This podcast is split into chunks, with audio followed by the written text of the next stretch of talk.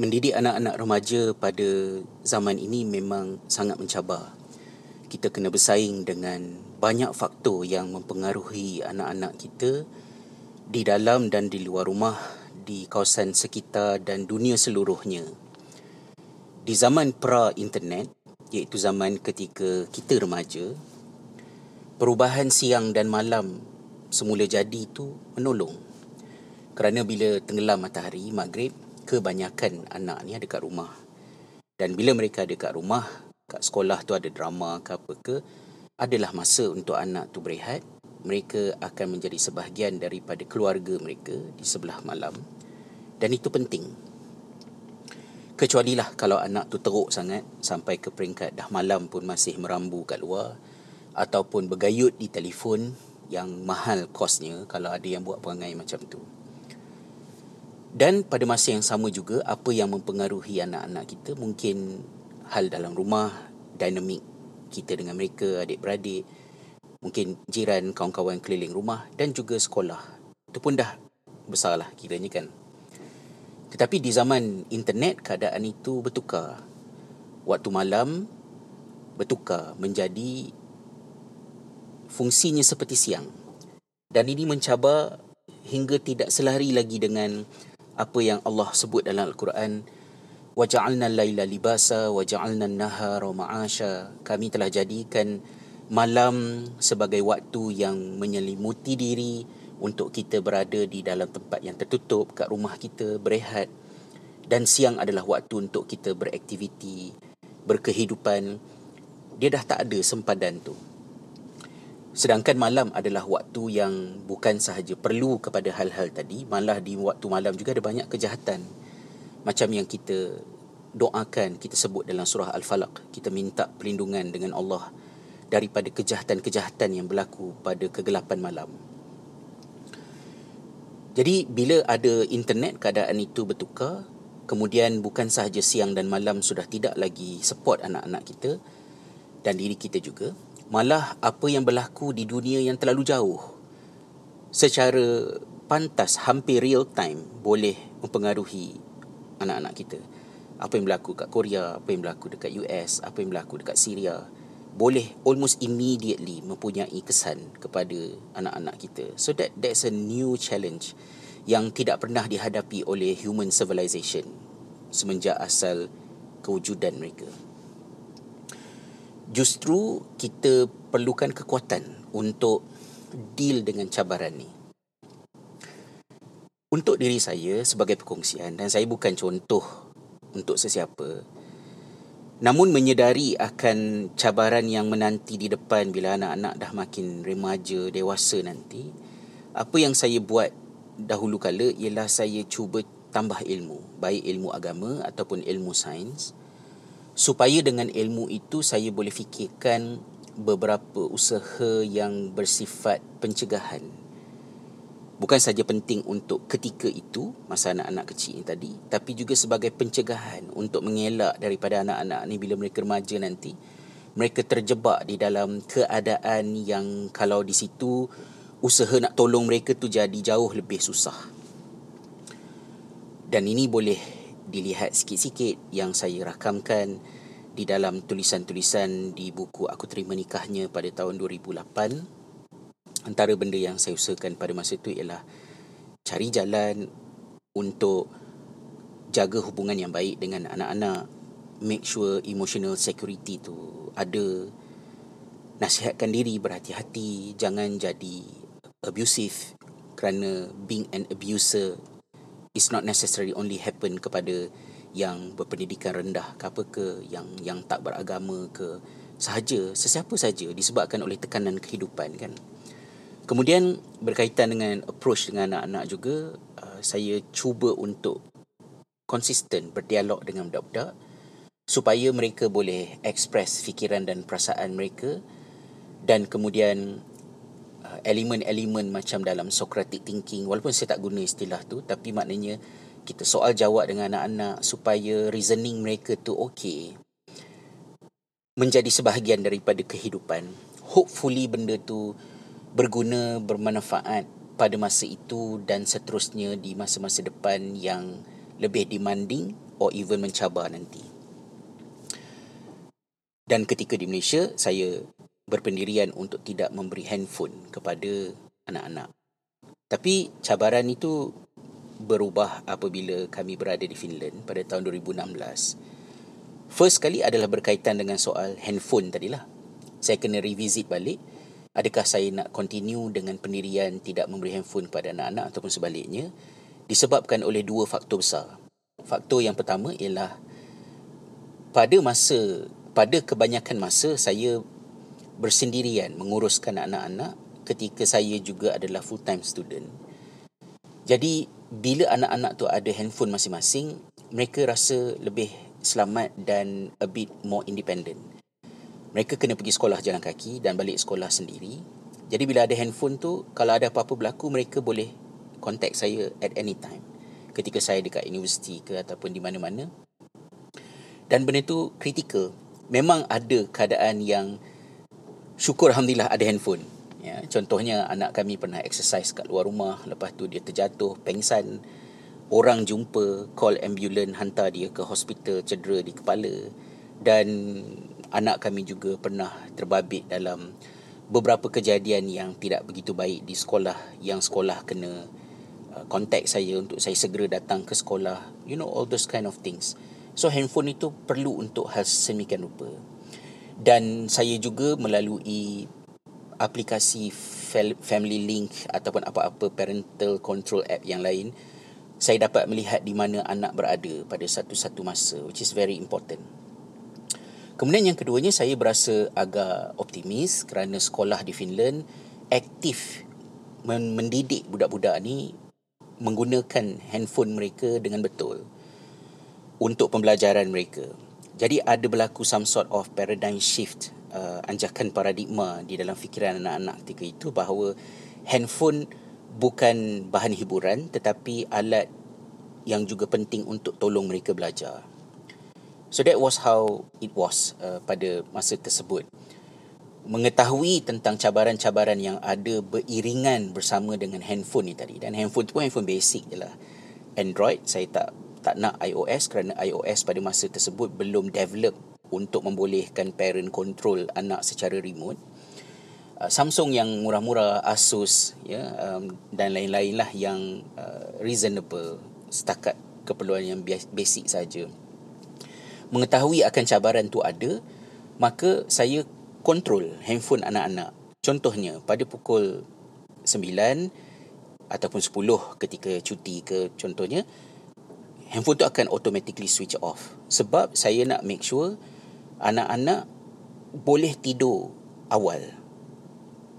Sebagai pencegahan, tidak mahu anak-anak continue online berjaga malam kerana bila mereka berjaga malam tak cukup tidur, sekali-sekala cuti tak apa. Tapi kalau tiap-tiap malam tak cukup tidur, pergi sekolah tu dalam keadaan sleep deprived. Sleep deprived ni scientifically membuktikan cognitive functions mereka merosot, tak boleh belajar dengan baik, grumpy, moody, macam-macam lagi isu yang orang kata berangkai di antara satu sama lain. So, pergi ke sekolah yang terbaik sekalipun, you get the best teacher, you have the best uh, learning strategies, nothing works. Bila mana tak cukup tidur. So, bila kita letakkan benda-benda tu, kita discuss dengan anak-anak kita supaya mereka faham bahawa kawalan kita itu bukan untuk mengganggu kegembiraan mereka tetapi for their own safety. It is how we show our love. Sebab love kita bukannya anakku Sazali version of love ikut semua benda sehingga merosakkan diri mereka tapi kita guide mereka dan kita very transparent. Ada anak yang ikut ada anak yang tetap mencari jalan. Macam mana nak overcome kita punya limitation yang kita letak tu? Uh, of course it's not very difficult. Contohnya walaupun family link akan lock handphone anak-anak tetapi in many cases anak-anak ni tahu macam mana nak maintain connectedness dengan kawan-kawan. Contohnya mereka buat WhatsApp call uh, sebelum pukul 9 jadi bila pukul 9 tu function lain semua lock tapi dia tidak akan disconnect WhatsApp call tu jadi mereka dah tahu so mereka akan call before pukul 9 dan mereka akan onkan phone tu walaupun tak bercakap apa-apa Tapi biarkan saja connected supaya phone to maintain connectedness itu sampai pukul berapa lantaklah. Supaya mereka boleh bercakap bila mereka nak bercakap or just leave it there. You know those kind of things. Jadi kita bukan tak tahu, kita bukan bapa yang bodoh kan. Kita ada knowledge dan kita juga adalah teknologi savvy to certain extent. Tapi kita still shape anak-anak kita firm, gentle, cakap Namun bila mana sedikit demi sedikit mereka meninggalkan preventive strategis yang kita letakkan itu, mereka akan tenggelam masuk ke dunia yang gelap.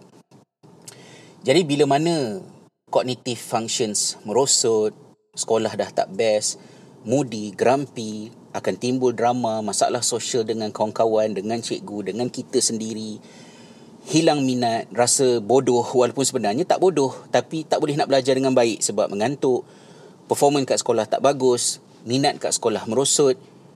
Kalau setakat tak fokus kat sekolah satu bab ataupun sakit kat rumah, asyik tak pergi ke sekolah, okey lagi. Tetapi bila dia mula ponting di sekolah pun tidak, di rumah pun tidak, dia membuka kepada satu cabaran baru.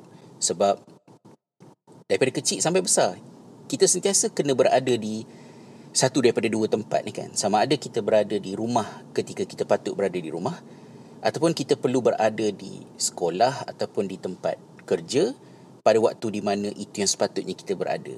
Tapi kalau tidak berada di rumah dan juga di tempat kerja itu berisiko. Untuk orang dewasa apatah lagi untuk kanak-kanak kemalangan soal keselamatan health safety sampailah membabitkan kepada soal-soal jenayah. So risikonya macam-macam. Jadi bila sampai kepada peringkat yang sedemikian rupa saya berpandangan bahawa kita sebagai ibu bapa kena latih diri untuk fokus kepada usaha yang kita telah sedang dan terus nak buat. Kerana disitulah bahagian kita kita kena berdamai bila ujian datang bahawa ujian datang itu bukan kerana kita tidak berusaha tetapi anak tu Tuhan punya dan dia bebas untuk menguji anak-anak itu dan kita mengikut apa yang Allah kehendaki dan kita sentiasa memberi fokus kepada apa hikmah di sebaliknya. Jadi untuk diri saya walaupun kita cari ilmu, ilmu agama, ilmu sains dan kita gunakan sepenuhnya ilmu-ilmu yang ada itu untuk cuba buat sebaik mungkin tapi kita kena include dalam strategi kita satu portion yang sangat penting bahawa at the end kita kena balik pada Tuhan. Kita kena doa pada Allah, kita kena minta daripada Allah. Sebab whatever the problem yang kita hadapi, anak-anak kita hadapi, it's so easy untuk Allah mengubahnya walaupun sangat susah pada kita rasa macam dunia nak terbalik kan. So kita kena minta daripada Allah SWT.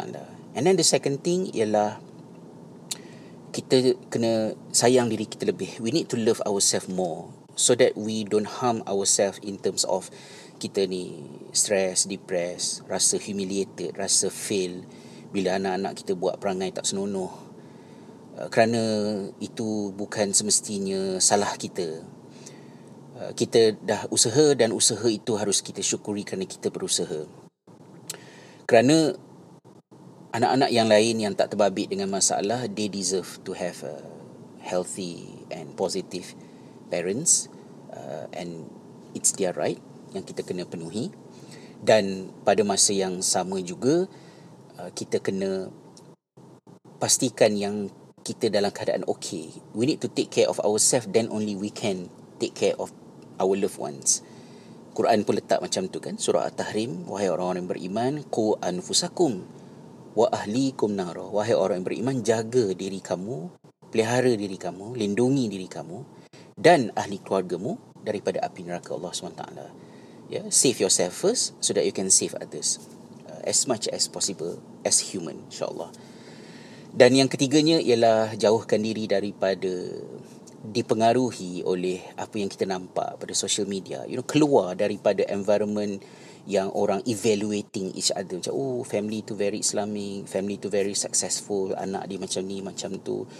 Perasaan-perasaan kita tu mungkin tak mempengaruhi mereka tetapi bahayanya ialah bila dia mempengaruhi diri kita. Kita rasa macam kenapa keluarga aku tak macam tu? Walhal kita tak tahu pun family tu apa cabaran yang ada di belakang sepotong gambar ataupun satu video klip yang dikongsikan berkenaan kan setiap family ada struggle masing-masing kita tahu tapi sometimes kita lupa dan kita membiarkan perasaan negatif tu menjejaskan kita and then yang keempatnya ialah Berkaitan dengan yang nombor tiga tadi juga, kita kena lindungi diri kita dan keluarga kita daripada penyakit ain. Ya, penyakit ain ini hak, kata Nabi SAW. Dia adalah benar.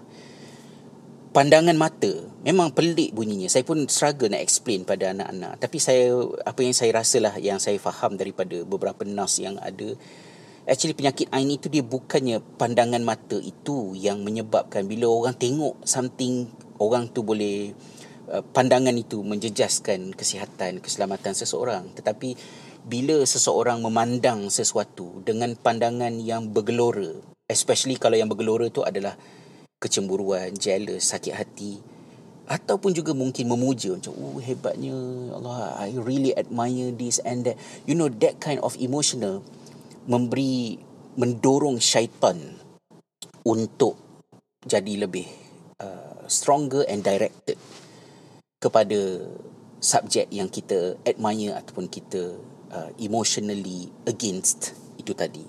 Jadi itu yang menjadi penyakit ain tu. Sebab tu mungkinlah saya tak kata sebab itu ya. Ramai uh, public figures yang depressed, jatuh sakit kerana terlampau banyak mata yang memandangnya dengan pandangan cemburu ataupun dengan pandangan memuja yang keterlaluan sehingga menyebabkan jatuh sakit.